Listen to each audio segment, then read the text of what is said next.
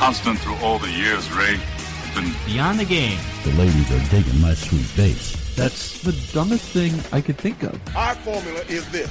We go out, we hit people in the mouth. You like that? You like that? That is a career ender, just like this show. You're already famous in Rochester, but watch out, world. It's a faith-based sports radio program. We would be honored if you would join us.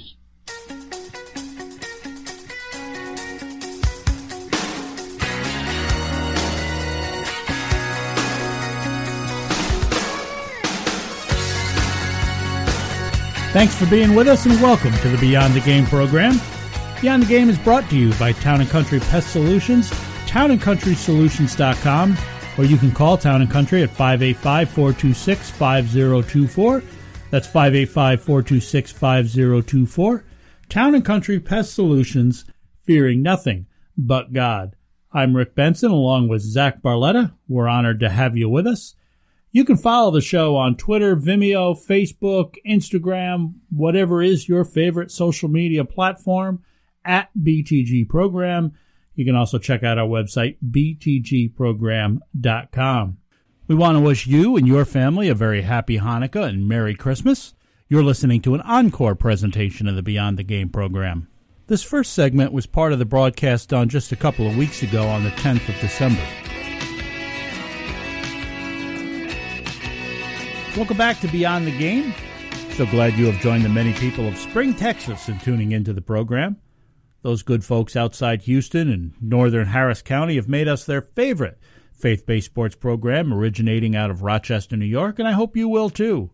You can get the podcast, replay anything you may have missed at our website, btgprogram.com. And now you can even watch the program on Vimeo, although you should be warned that we do have faces ideally suited for radio. The Beyond the Game program is brought to you by Town & Country Pest Solutions, townandcountrysolutions.com. Have a pest problem? Give those good folks a call, 585-426-5024. Town & Country Pest Solutions, fearing nothing but God. There are a lot of people who have no real interest in sports. I wonder what those people debate about with one another. Maybe it's the latest movies, trendy TV shows, perhaps what coffee spot is the coolest to hang out in. All things which, like sports, at the end of the day, you know, it really doesn't matter much. With our nation in the midst of a presidential transition, many people are debating on politics. And, of course, that's a lot more important, isn't it? More things are at stake than just wins and losses. But people get so angry. They get so bitter. I'm sure like you, I have my views, I have my opinions, but I'm not always real comfortable talking about them outside of certain circles of people that I trust. People get too fired up. They get too angry. And more, it seems they've lost the ability to disagree respectfully. That's one of the things I like about sports. It's fun to discuss. It's interesting to observe how people formulate their opinions and the perspectives on which they base those opinions. Plus, at the end of the day, it really doesn't matter that much. It's just a game. If, for example, you've determined in your mind that the New York Yankees are not the greatest franchise in all of professional sports, well, that's fine. After we finish our discussion, after we've stated our cases, we can part knowing that who cares? It doesn't matter. But in the last 2 weeks or so, as the college football playoffs have come to the point where the decisions were about to be made about who's in, who's out, and since that times that the announcement has come out about who's in, who's out, I've been involved in a few conversations with people about those teams and about who should have got in and who didn't get in and who is in. And a couple of people in those conversations are just so intense. They get really worked up about it. I've matured enough now that I can identify when somebody's getting to that point where it's just best to walk away. It's best to leave the conversation there. Somebody's about to say something really ridiculous or somebody's going to get their feelings hurt. Now, oftentimes, maybe all the time, the actual person who's getting worked up isn't that person who has enough sense to walk away. So I kind of take them off the hook. I've learned how to do it.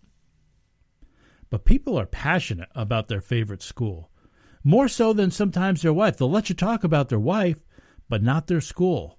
They're more passionate about their college team than they are their pro teams. People are really intense over their college teams. I actually saw a person on social media within this last week. They're talking about Penn State, and they're just dismissing the sanctions against the school as being silly and ridiculous, vilifying anybody who thought the school should be punished, vilifying anyone who didn't think that Penn State belonged in the playoff bracket, and suggesting that the NCAA has it in for the Nittany Lions. Now, here's the thing. You may feel otherwise, which is what really, this is why I prefer debating about sports, because it doesn't, and it really doesn't matter should we end up disagreeing. But I don't think Penn State belongs. I don't think conference championships need to matter, or that they should automatically qualify their winning school for the playoff. It's tough. Don't look. I don't think they should belong in the playoff. I should reword that. They shouldn't be one of the top four, but I don't think the playoffs should be only four teams. Penn State, make no mistake, is very good. They're very good, but it is hard for me to overlook a loss to a fairly average Pitt team and a blowout loss, a 39-point loss to Michigan, who is not in the playoff. You want to say conference championship? That's fine. We can disagree. I don't think a conference championship should automatically qualify. Now, if you want to do it like the Olympics, and you want to toss out the top score, the bottom score, and average everything in the middle, we can do that. You know, everybody's got a day where they play better than who they really are, and they typically have a day where they play worse than who they really are. I should say everybody not named Alabama, that is. But if you want to throw out either end and take the middle, well, then you'll overlook the loss to Michigan. But you're also overlooking the win against Ohio State. And there's still that loss to Pitt, which just, it doesn't look good. Now, I don't think conference championships need to matter because they don't matter that much in college basketball. Sure, there's the automatic bids that mean so much to a conference like the Atlantic 10, but in major conferences, enough teams are going to go to the dance that everyone who should will have a chance to play their way through. And in those conferences that are sending an automatic bid, there are years where somebody gets hot, has a good playoff, and the best team gets left home. The best team all season long gets left home because somebody played their way through a tournament. That's why I don't think conference championships really need to matter. Yes, I know, there's always that annual discussion about who gets left out. But let's be real. If we're talking about college basketball and a North Carolina or a Duke has a top 20 season, they're not getting left out. They're going to get in, even if they don't win their conference championship. While there may be teams who do get left out, it's usually because you've taken a weaker team who had an automatic bid. The top teams in the country are still going to be there, which is why I've been a proponent for expanding these playoffs since the beginning.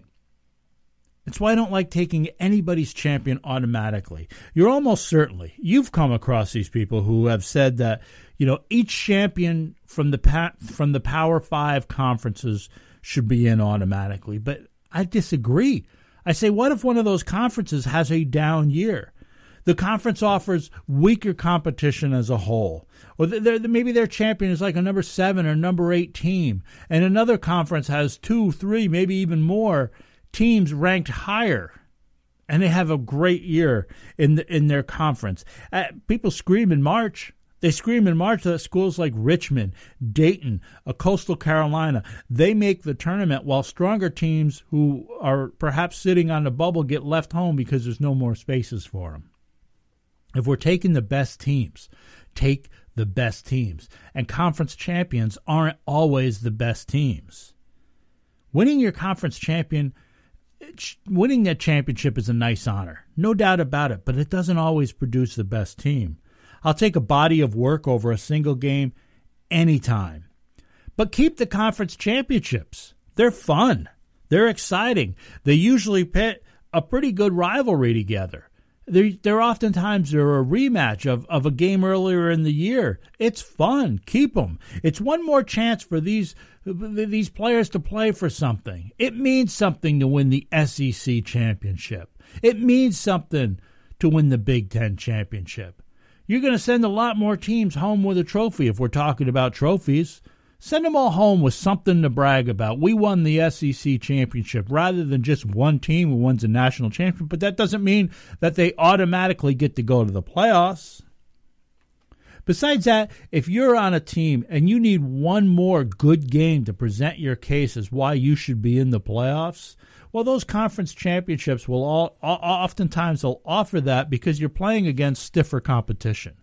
I say keep the conference championships. They're a lot of fun.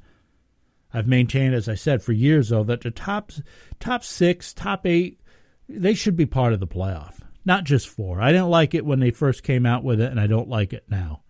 I do like incorporating the bowls into that playoff scenario. That was my idea. I want you to know that. In most years, when you get down to number 7 or you get down to number 8, I don't think you're really talking about teams who legitimately have a claim at being number 1. You're too far down the poll. I think most years, number 5, number 6, and this year especially with Penn State and Michigan, those teams have a legitimate chance. Now, look, we're talking about Alabama. Take them out because they just seem to be at a whole nother level. But I can see Penn State winning a national championship. I don't think they're a top 4, but I do think they have a shot. And if the playoffs were right, there would be 6 teams. This year, depending on your opinion, maybe you do think number 7, number 8. You think teams like Wisconsin have a legitimate claim at number. I just don't. But the top 6 almost always can make the case. So I say keep the playoff committee, but expand by 2 teams. And look, if you really need 8, I can live with that. But give the top 2 teams a bye and let them figure this thing out on the field. Tell number 7 or 8 to get a life. They don't really belong. But Penn State should be playing in a playoff, but they shouldn't be if you're only taking the 4 best teams in the country.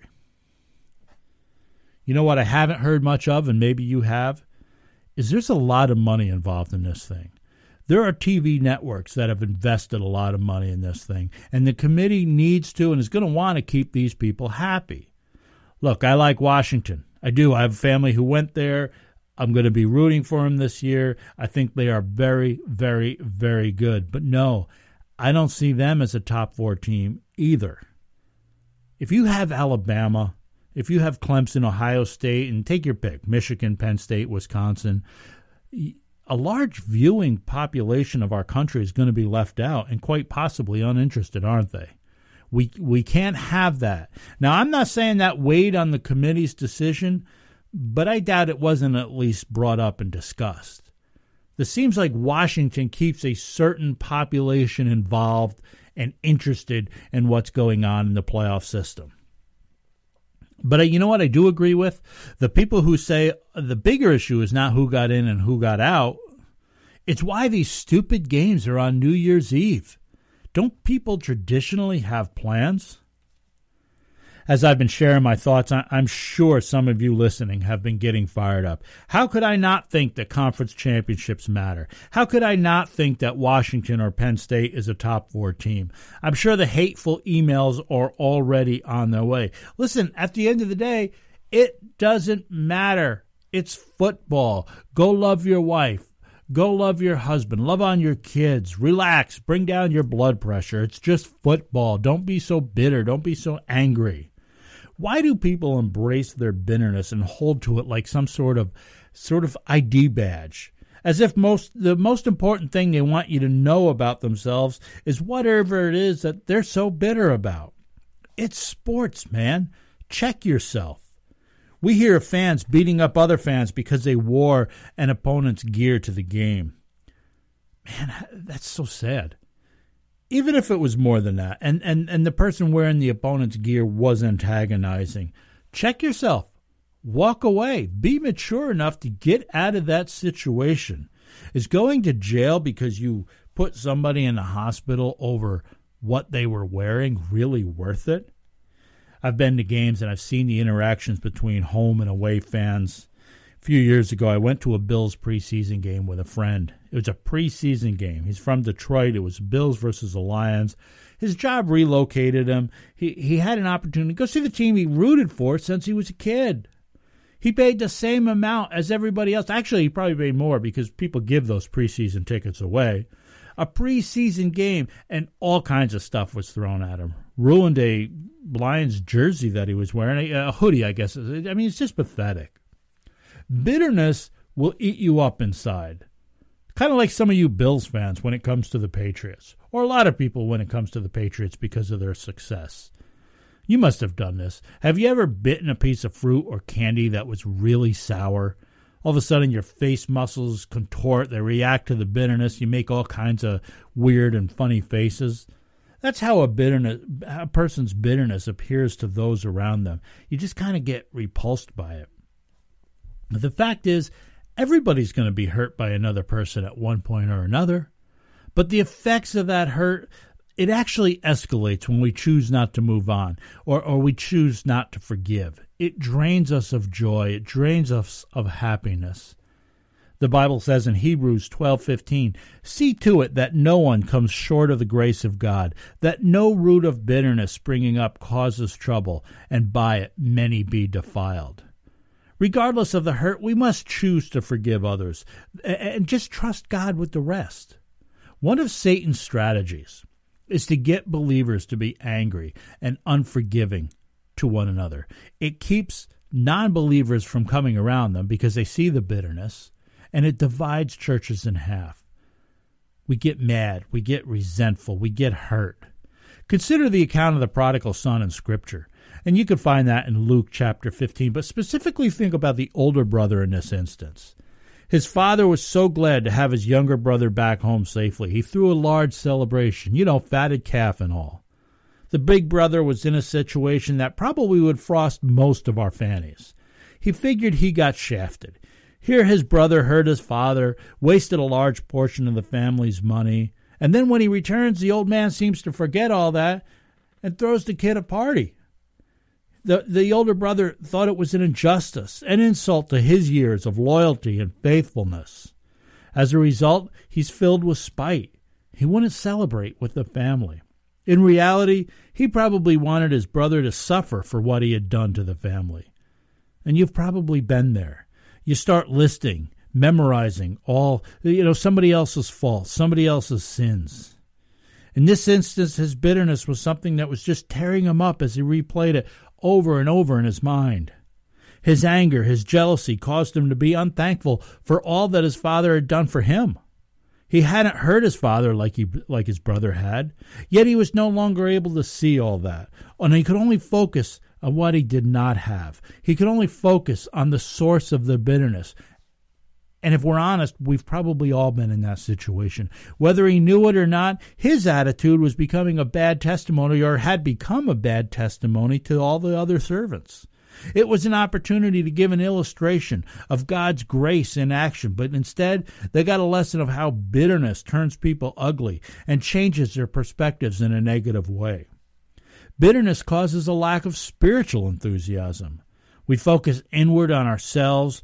We're not getting a fair shake, as opposed to the grace of God, which was shown to us on the cross. Our focus gets misplaced. God's heart is for people to repent.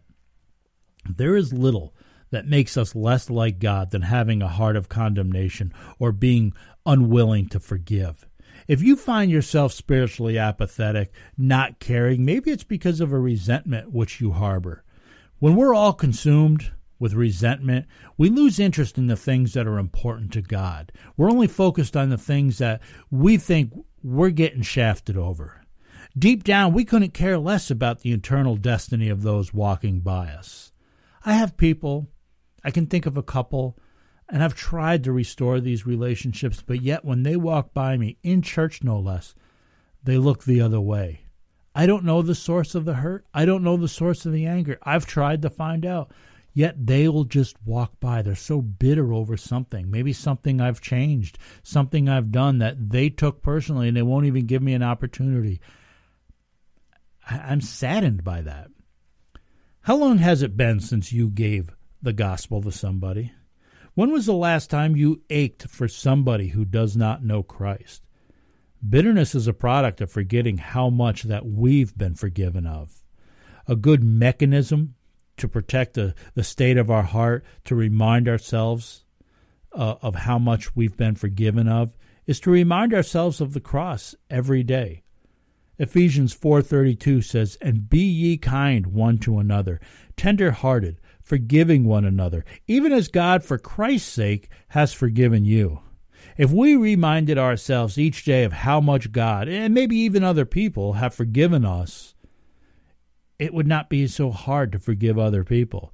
When we forgive, we take ourselves out of the position of passing judgment on another, and we trust God to bring justice to the matter. We're leaving it in His hands. Bitterness has stolen the joy of many. My prayer for everyone listening is that you would search your heart for anybody that you're holding a grudge against. I hope that you would make it a point to set that thing right, to begin the reconciliation process.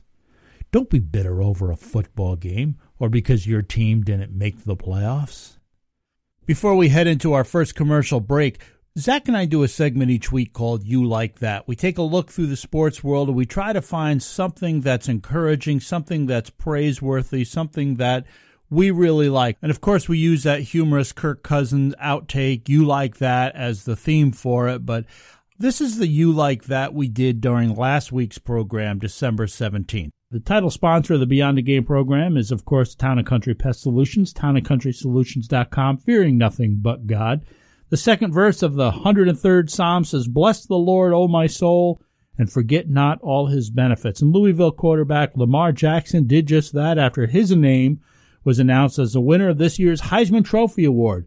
The 19-year-old wasted no time and got into it right before he said anything else. Here's a quote from Lamar Jackson. First and foremost, though, before I want to, go further along with my speech, I want to thank my Lord and Savior Jesus Christ. You know, without Him, none of us would be here right now tonight. He sounds so nervous. Oh, he was, yeah, if you watched, he was very, very nervous. If you're familiar with the Heisman, it's not uncommon for guys to include God on their thank you list. And even Johnny Manziel thanked God when he won the award back in 2012. He said, "Most of all, I want to thank God for allowing me to be here. All that He's blessed me with in my entire life, I'm so thankful for." Thanking God is one thing. The high majority of Americans believe in God, but it's the name of Jesus which separates and divides. He even says so himself in Luke 12:51. When you follow Jesus, there are going to be those who disassociate with you, and almost certainly there is going to be some division for His sake. So thanking God is one thing, but mentioning Jesus is another. Lamar Jackson was clear. He was bold when he declared on national television his praises and gratefulness to his Lord and Savior, Jesus Christ. And it's what I like this week. You like that? You like that? What I liked this week was Jeremy Lin appearing in an issue of the Totally Awesome Hulk comic book. The writer Greg Pak lived in New York when Linsanity struck, was captivated by it, and had been looking and finally found a way to get Lin into one of his comics. It's not often that the nerd world and the sports world overlap, so that is what I like this week. You like that? You like that? We're going to take a short break, let you hear from some of the folks who make this program possible. You're listening to Benson and Barletta here on the Beyond the Game program, brought to you by Town & Country Pest Solutions.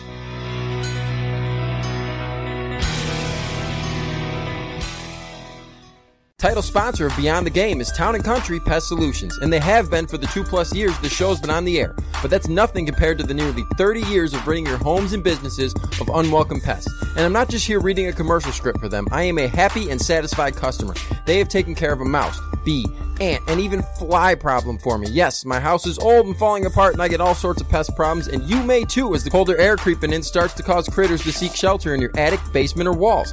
If you think you have a problem or want to make sure that you don't, call Town & Country. They really are the best. They guarantee their work, and did I mention they're the best? Save yourself any more of a headache and money by giving them a call first. Don't waste your time on other companies. Town & Country will do it right the first time, every time. So give them a call today at 585-426-5024. That's 585-426-5024. One more time, because someone decided that 3's the magic number, 585-426-5024. Or visit them online at townandcountrysolutions.com. Town & Country Pest Solutions. They fear nothing but God. Are you looking for a great gift for your young baseball player this season? Or perhaps you're just looking for something for them to do over the holiday break from school? Next Pro Training will be hosting their second annual college instructional December 27th through the 29th. The clinic will be a 3-day event that is run by current Major League Baseball scouts and college coaches from every level. In addition to the great Next Pro Training staff, there will be 13 different coaches over the course of the 3 days. Your player will get not only the very best instruction, but more exposure than what most showcases offer. Whether you're a young player looking to work on your fundamentals or a high school player looking to get recruited at the next level, this clinic is for you. The Next Pro Training College Instruction Clinic, December 27th through the 29th. Ages 9 to 13 will start at 2 p.m. and go to 3:30. Ages 14 to 18 will start at 4 and go to 7 p.m. Next Pro Training is located at 1374 Lyle Avenue in the rear of the plaza. For more information, visit nextprotraining.com. That's nextprotraining.com. Do you know an athlete whose participation in athletics is vital to their college choice? Then consider telling them about Roberts Wesleyan College. Hi, I'm Dr. Dina Porterfield, president of Roberts. We field 17 varsity sports and offer the only NCAA D2 program in Greater Rochester. Our teams have won 6 conference titles and reached 3 NCAA national championship appearances. Help the athlete you know to take their game to the next level. Visit roberts.edu. Is here. Ram Sports Network. Christian Sports Television. That's right. Christian Sports Television. Ram Sports Network is the first Christian sports TV channel with programming from Pee Wee to the pros. Games, events, sports talk, fitness and nutrition, sports missions, Western sports, and sports ministry. We're spreading the gospel through sports. Watch us now at ramsportsnetwork.com or find us on the Roku Channel Store. Ram Sports Network. More than a game. Beyond the Game, talking sports from a different point of view, highlighting the stories and the people of faith. It's not a faith program that includes sports. It's a sports talk show rooted in faith-based principles. Welcome back to the show, recording in the BTG studios in Rochester, New York. Here's your host, Rick Benson.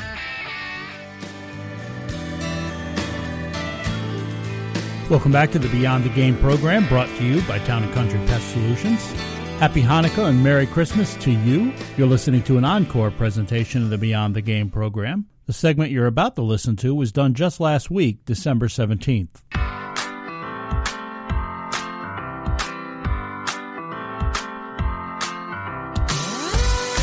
Welcome back to Beyond the Game. Mountain View, California's #1 rated faith-based sports talk radio program.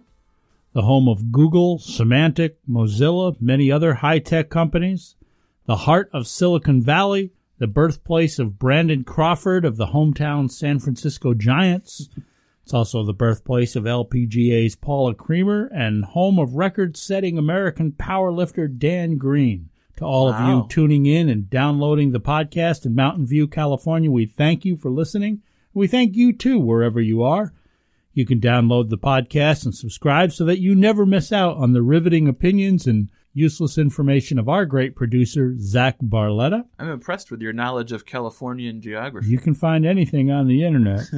Simply visit our website, btgprogram.com. Beyond the Game is brought to you by Town & Country Pest Solutions, townandcountrysolutions.com. Have a pest problem? Give those folks a call, 585-426-5024. 585-426-5024, Town & Country Pest Solutions, fearing nothing but God. There is an interesting situation, Zach, in the NFL, which has caused many to speculate on why the league seems to be taking a much different approach and much less aggressive approach in handling it.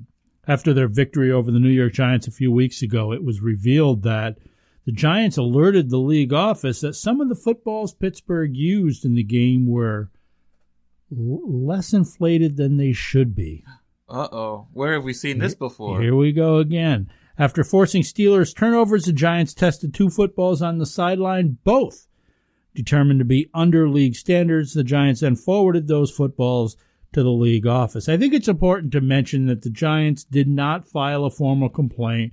They're simply making the league aware about it, probably because if it comes up again or a few more times, at least it's on record. Then it's a pattern. They're just making people aware. And undoubtedly, there are some who are not aware of this most recent Deflategate scenario as a result of the league's, what would you say, delayed response, minimal response to this? I mean, it was a very quiet passing story that you almost had to look for to find it. It was completely different than the Deflategate that we all know and love.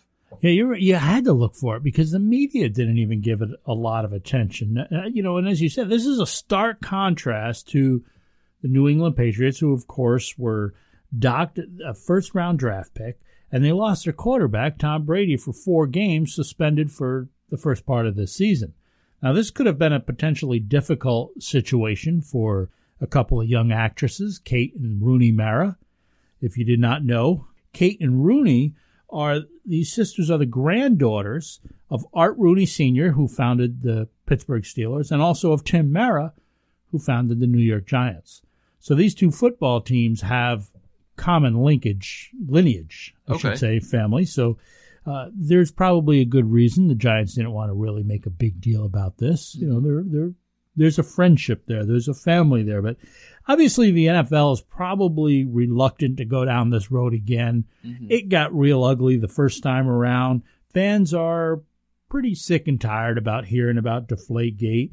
Because the Steelers and the Giants played in frigid temperatures, there's no real surprise that some of the balls were underinflated. Now, I'm no scientist, but my understanding is that is expected to happen. Back off, man. I'm a scientist. The league specification is that balls should be inflated between 12.5 and 13.5 PSI. The balls the Giants were recovered reportedly measured at 11.4 and 11.8. So there was a good amount of air missing, but again, I'm not a scientist. I guess that's what happens. Listeners to this program are a highly intelligent group of people, not to mention extremely good-looking as well. But being as sharp as they are, they will be keenly aware of the fact that I am a Giants fan. So before anyone gets crazy, you know, before anyone gets this idea in their head, I'm not suggesting that the Giants' loss had anything to do with underinflated footballs. That would be ridiculous to say. Nor do I think that the NFL should make a big deal of it. I don't think they should, or that the media should be maligning the Steelers as a result. Although I would like to have a look at Ben Roethlisberger's phone. I'm sure he's destroyed it by now, but the Steelers have followed all appropriate protocol. The league has been very careful to say that. All the procedures have been followed. They've dismissed this as a non-story, in the words of head coach Mike Tomlin, and rightly so. At this point, there's no evidence the Steelers did anything wrong. There's only evidence that there were some underinflated footballs that made their way into the game. May very well be due to the weather conditions. But that said, after the way the league went after the Patriots, don't you think they have a responsibility to at least look into it? Absolutely. Regardless of whether or not the Giants filed a formal complaint? After the many black eyes the league has taken in recent years, don't you think it would be appropriate to at least go through the motions? You know, just take a look into it. Show the fans you're serious about cheating, that they didn't just have an axe to grind with the Patriots. Because as far as anybody would know, they absolutely had an axe to grind with the Patriots. Yeah. If for nothing more, investigate it so to protect the integrity of the league. Dismiss any claims of favoritism or of targeting. Now, maybe if the Steelers had been caught videotaping some other team's practices in the past or something, it would be a little different. But at the same time, the offense is the exact same. It should be treated the exact same. Yeah, and you're right. And that's the point I'll make here in a bit. You know, you got a little ahead of me there. But, yeah, the Patriots have a pattern, a history. They've done other things. The Steelers have not done that. They don't have that prior history. But other than a quick comment this past Sunday to make sure people weren't quick to pass judgment, the league just seems very content with the fact the Giants didn't file a formal complaint, so we're not really going to do anything about it. They followed up again on Wednesday with more of a final, well, there's nothing to see here statement from Commissioner Roger Goodell. But there's been no explanation of how the footballs came to be underinflated. There's no explanation of why this isn't a violation of some sort. And you think that they would at least offer that. Here's why we're not looking into this any further. Here's what actually happened. There's been none of that. Just the Steelers did everything right. You know, I think he did say something along the lines like, the reason we have the refs measure them is because everybody uses different tools to measure them. So I'm not suggesting that the league should make a big deal of it, but at least provide an explanation and tell us why it's not a big deal. Mm-hmm. It looks like the league is arbitrarily picking and choosing who it is that they will accuse and where it will attempt to indict. Now, here's what you don't want. You don't want players turning this into a joke. And Ben Roethlisberger did make a joke about using Nerf balls. You know, and while that's funny, if the league is becoming a joke, that's a problem. It's not about the Steelers' guilt. It's not about the Steelers' innocence. It's about the fair treatment of all teams. It's about protecting the character, the integrity of the league. 1 Thessalonians 5:22 says, abstain from all appearance of evil. And this is a difficult verse for many. It's a difficult verse for me, and I think there's potential to get real legalistic with something like this. We can't allow ourselves to be dictated by the perception of others. And I don't think the NFL can allow itself to be dictated by what people think about them, but it should have some bearing. You know, we can't be so worried that as believers in Christ, someone may accuse us being addicted to pornography just because we have a TV in our house. We subscribe to a television service which offers such pay-per-view channels.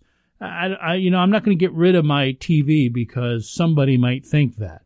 You know, by the same token, if somebody chooses to do that, that's up to them.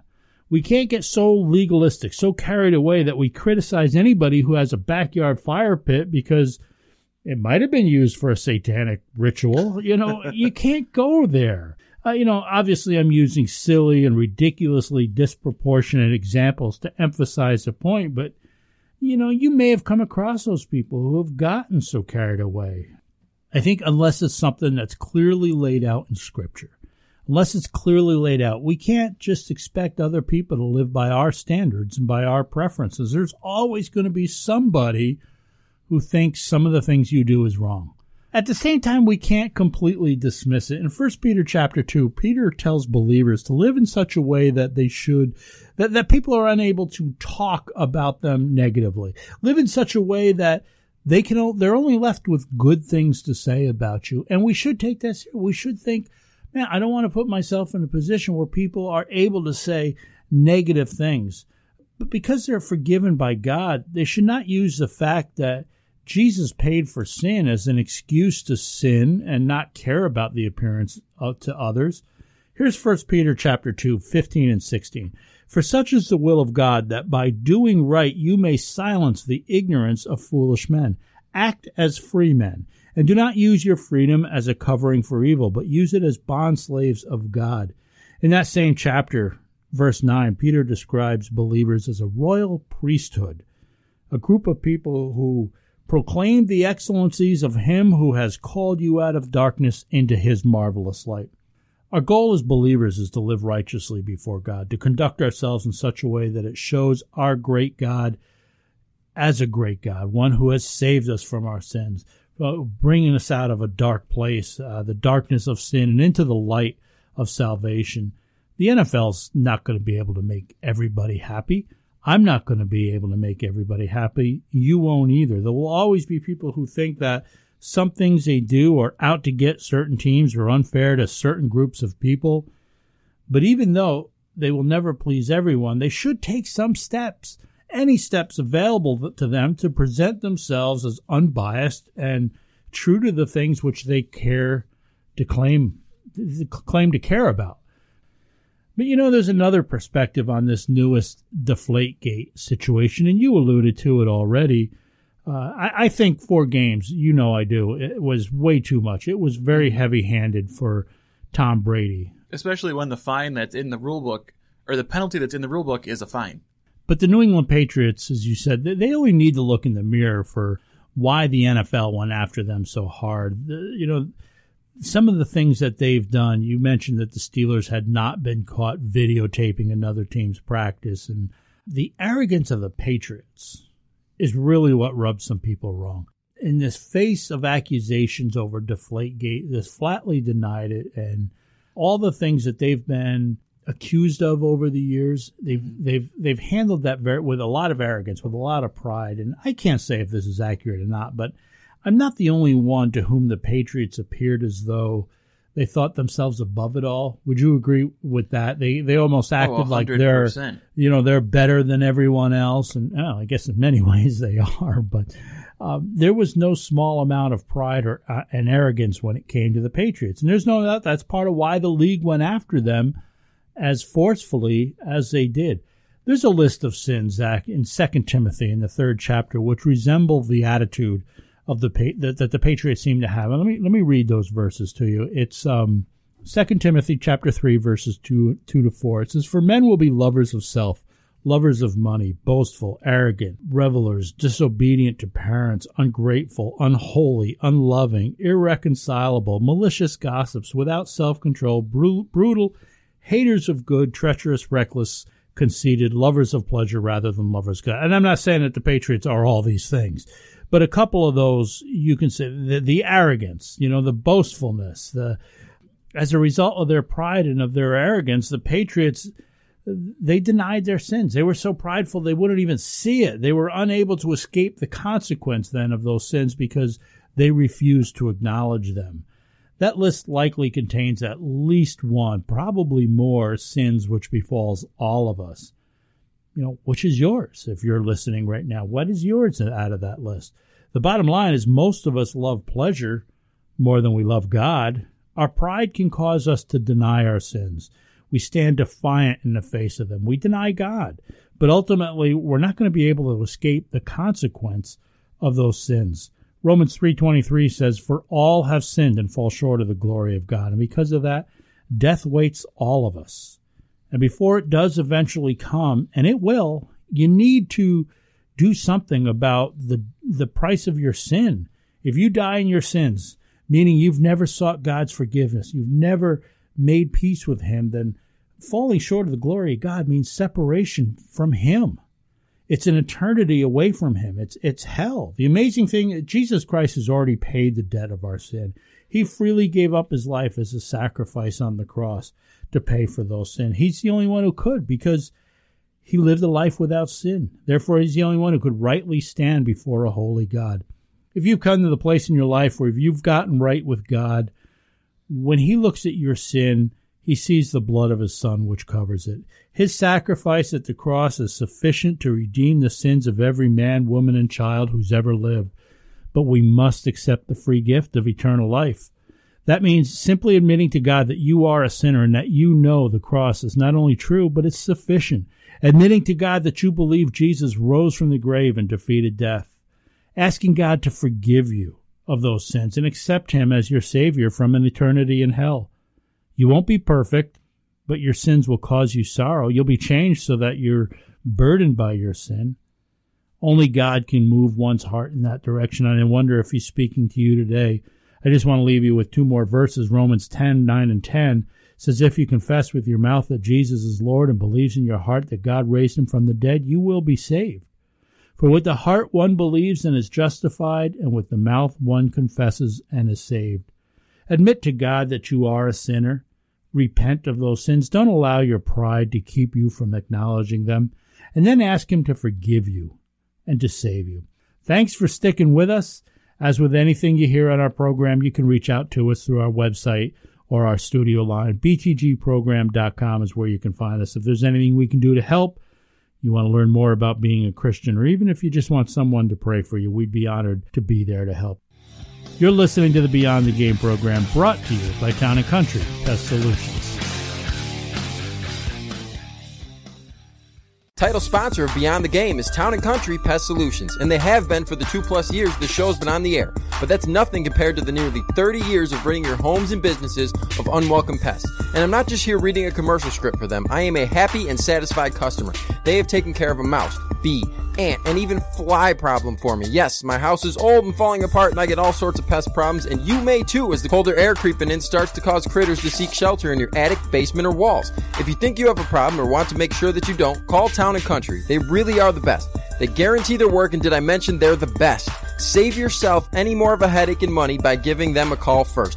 Don't waste your time on other companies. Town & Country will do it right the first time, every time. So give them a call today at 585-426-5024. That's 585-426-5024. One more time, because someone decided that 3 is the magic number, 585-426-5024. Or visit them online at townandcountrysolutions.com. Town & Country Pest Solutions. They fear nothing but God. Do you know an athlete whose participation in athletics is vital to their college choice? Then consider telling them about Roberts Wesleyan College. Hi, I'm Dr. Dina Porterfield, president of Roberts. We field 17 varsity sports and offer the only NCAA D2 program in Greater Rochester. Our teams have won 6 conference titles and reached 3 NCAA national championship appearances. Help the athlete you know to take their game to the next level. Visit roberts.edu.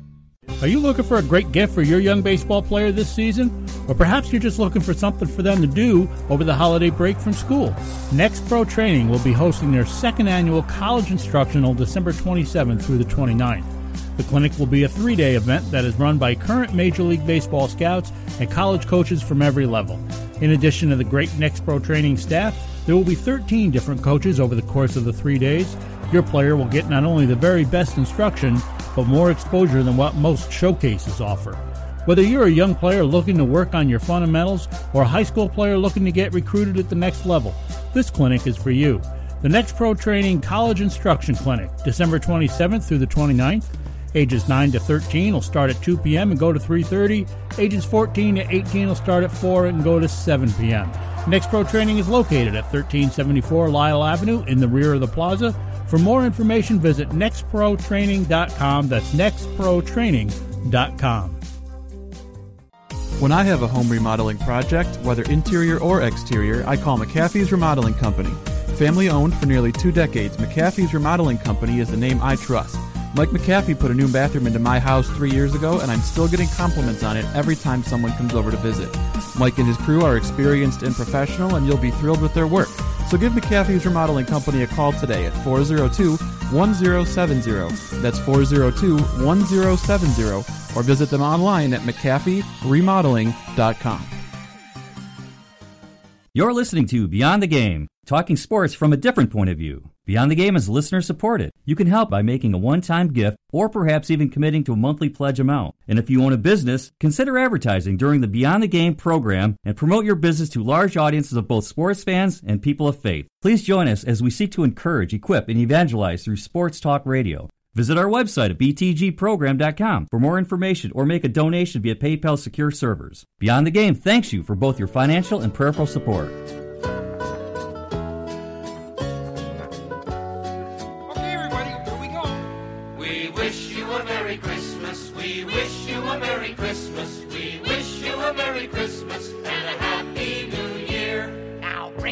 Figgy pudding now. Figgy pudding? No, figgy pudding. It's made with figs. Oh, sorry. And bacon. What? Welcome back into the show. Thrilled to have you along as part of this encore presentation of the Beyond the Game program. Want to wish you and your family a very Merry Christmas and Happy Hanukkah. This next segment you're about to hear was part of our October 22nd broadcast of this year, just a few weeks ago.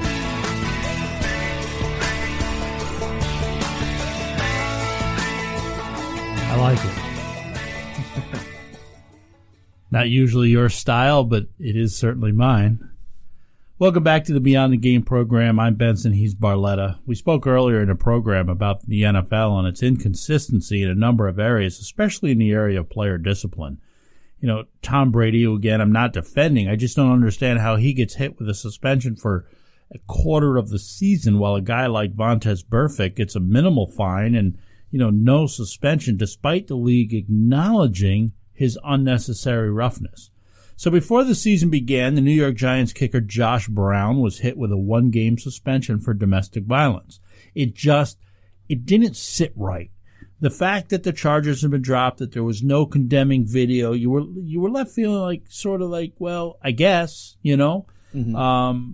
But deep down, something didn't feel right about it. And to hear the Giants ownership say that they had all the information and felt comfortable re-signing him, just left me kind of conflicted, a little unsure what to think about. But what do I know?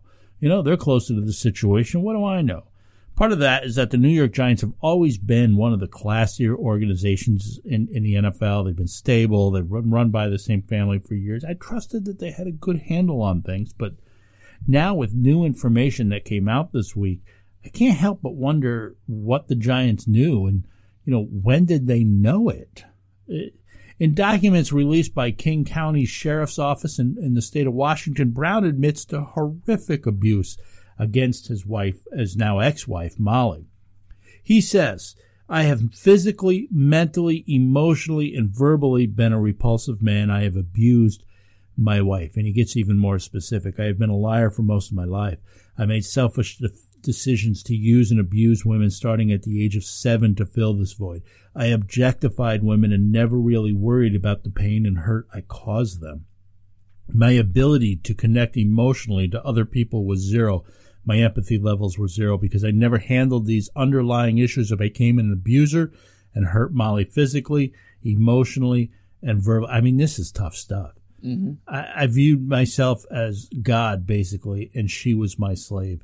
In another document, Brown labeled himself a porn addict, saying he viewed pornography on a consistent basis to manage my desire for physical contact. I developed into a sexual deviant that viewed sex as a sport. His wife is on record saying that Brown had threatened to kill her 4 or 5 times. I mean, you have to think that. And listen, this came out Wednesday. We're recording this program on Thursday. I suspect much will change before it airs on Saturday morning. But the Giants have decided not to take him to London. I'm sure the NFL is reinvestigating. The Giants have a decision to make, but are you comfortable now knowing all this with a 1-game suspension? You know, I'm not. The Giants need to fire him. They need to cut him now without hesitation before he plays another down. And probably that's what's happening with him not taking him to London for the game. They signed him to a 2-year, $4 million contract. Yeah, and I would have been okay with the 1-game suspension and taking him back and stuff, except that the stuff that you read, he wrote a while ago, correct? Right. So he has known for a period of time that he had this problem. He even mentions in that document, this happened because I didn't handle it and I let it go. Well, he continued to let it go and not handle it, and it happened again. So if he clearly knows he's got a problem, he does nothing about it. That's where he's in the camp now of he deserves whatever he gets, and I don't feel bad for him. I agree, and I think the Giants had to know this too. I'm a little surprised. They say they had the information and re-signed him. I'm sure we'll hear more about that, but signing him to a $4 million 2-year extension, they have to pay him. You know, fire him, terminate him, but write the check. Get him the help, though, that he needs. Help him find help to deal with his sickness. It's easy for me to justify the cutting him, the termination, as you just said. This information might be new to us, but he's known it. He knew the truth while he was fighting this 1-game suspension way back when. He said in August, he doesn't agree with the suspension, but he'd accepted. I have exhausted the appeals process. You know, he made it seem like this 1-game suspension was too severe despite knowing that in reality, his mental abuse was no less horrific than Ray Rice's physical abuse. It's just that Ray Rice was caught on video. I think the Giants need to cut him for being intentionally and knowingly deceitful, but they also need to have the integrity to pay him, and they're obligated, and they need to be a friend by helping him find help to get better. And this is not uncommon behavior by many who suffer with a pornography addiction. Women become objectified. The sexual degradation just grows. Violence is often an eventual side effect to this. If you have an addiction to pornography, don't wait. Get help. Talk to a pastor. Talk to a friend. There are a number of faith-based organizations that can help, places like triplexchurch.com, but get help before your addiction turns uglier. Studies indicate as much as 70% of American men regularly view online pornography, and as much as 30% of American women. The staggering thing about pornography is that it's almost as prominent within the church as outside it. Mm-hmm. Some studies show that 50% of Christian men and 20% of Christian women regularly use pornography. Now, based on those numbers, almost certainly you know somebody, and somebody listening is one of those people secretly addicted to pornography. I don't have the exact numbers, but there's a significant number of pastors and church leaders who are addicted to pornography.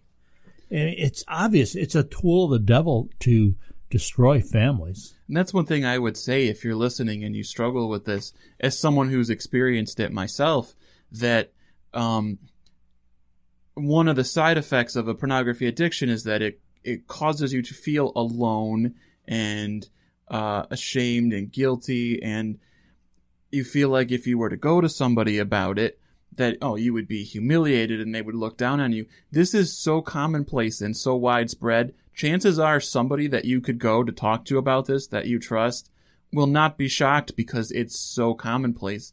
You are not the only one that's dealing with it.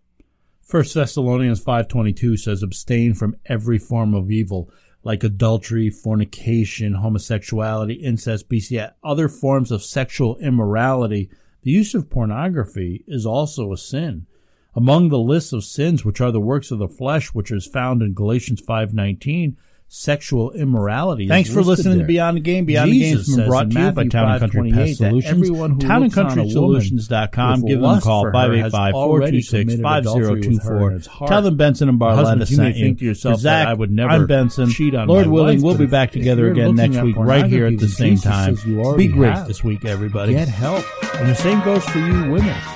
Hebrews 13:4 says that marriage is to be held in honor among all, and that the marriage bed is to be undefiled for fornicators and adulterers. God will judge. That means for those of you who are single and using pornography, it's fornication. It's sin. So biblically, it doesn't matter if you're single or if you're married. Pornography is sin. Get help. At some point, you can no longer live in denial. You need to repent. You need to seek God's forgiveness. Some would say that pornography is a victimless crime, but that's garbage. It's not. You know, both those who are featured in it and who are objectified through it, as well as those who are consuming pornography, are hurt by it. It's destroying lives. It's destroying marriages. It's destroying families. Yeah. Josh Brown's wife was very affected by it. And Josh Brown, too. Mm-hmm. Perhaps you're thinking that the urge is too strong, that the pull of pornography is too much to resist, but the Bible says that that's just not so. 1 Corinthians 10:13 says, no temptation is overtaking you, but is such as is common to man, and God is faithful, who will not allow you to be tempted beyond what you are able, but with the temptation will provide the way of escape also, so that you will be able to endure it. Listen, we have a problem in America with pornography. It is a sin that is destroying families. If you have an addiction to pornography, you need to know that you can escape it. Jesus Christ can break the bonds of addiction. Based on statistics, a significant number of people listening to this program right now, saved or unsaved, are suffering with such an addiction. Get help. Join me in praying for Josh Brown and others like him. We need to pray for one another. We need to pray for those that are battling this awful addiction. And we need to pray for guys like Josh Brown. Prayer is one of the strongest resources we have. Well, there you have it. That's it for this encore presentation of the Beyond the Game program. On behalf of Zach and everybody involved here at Beyond the Game, I want to wish you and your family a very Merry Christmas and a Happy Hanukkah. I do hope Christmas morning will find you in your favorite place of worship. And let's remember that Jesus is the reason for the season, but it's because of our sin that he came as that humble baby in Bethlehem so many years ago with the sole purpose of dying for our sins. Let's celebrate that this Christmas morning. Once again, Merry Christmas, everybody, and may God bless each one of you very richly. And before we end the show, let me just take you out with one of Zach's favorite holiday classics. Be great this week, everybody.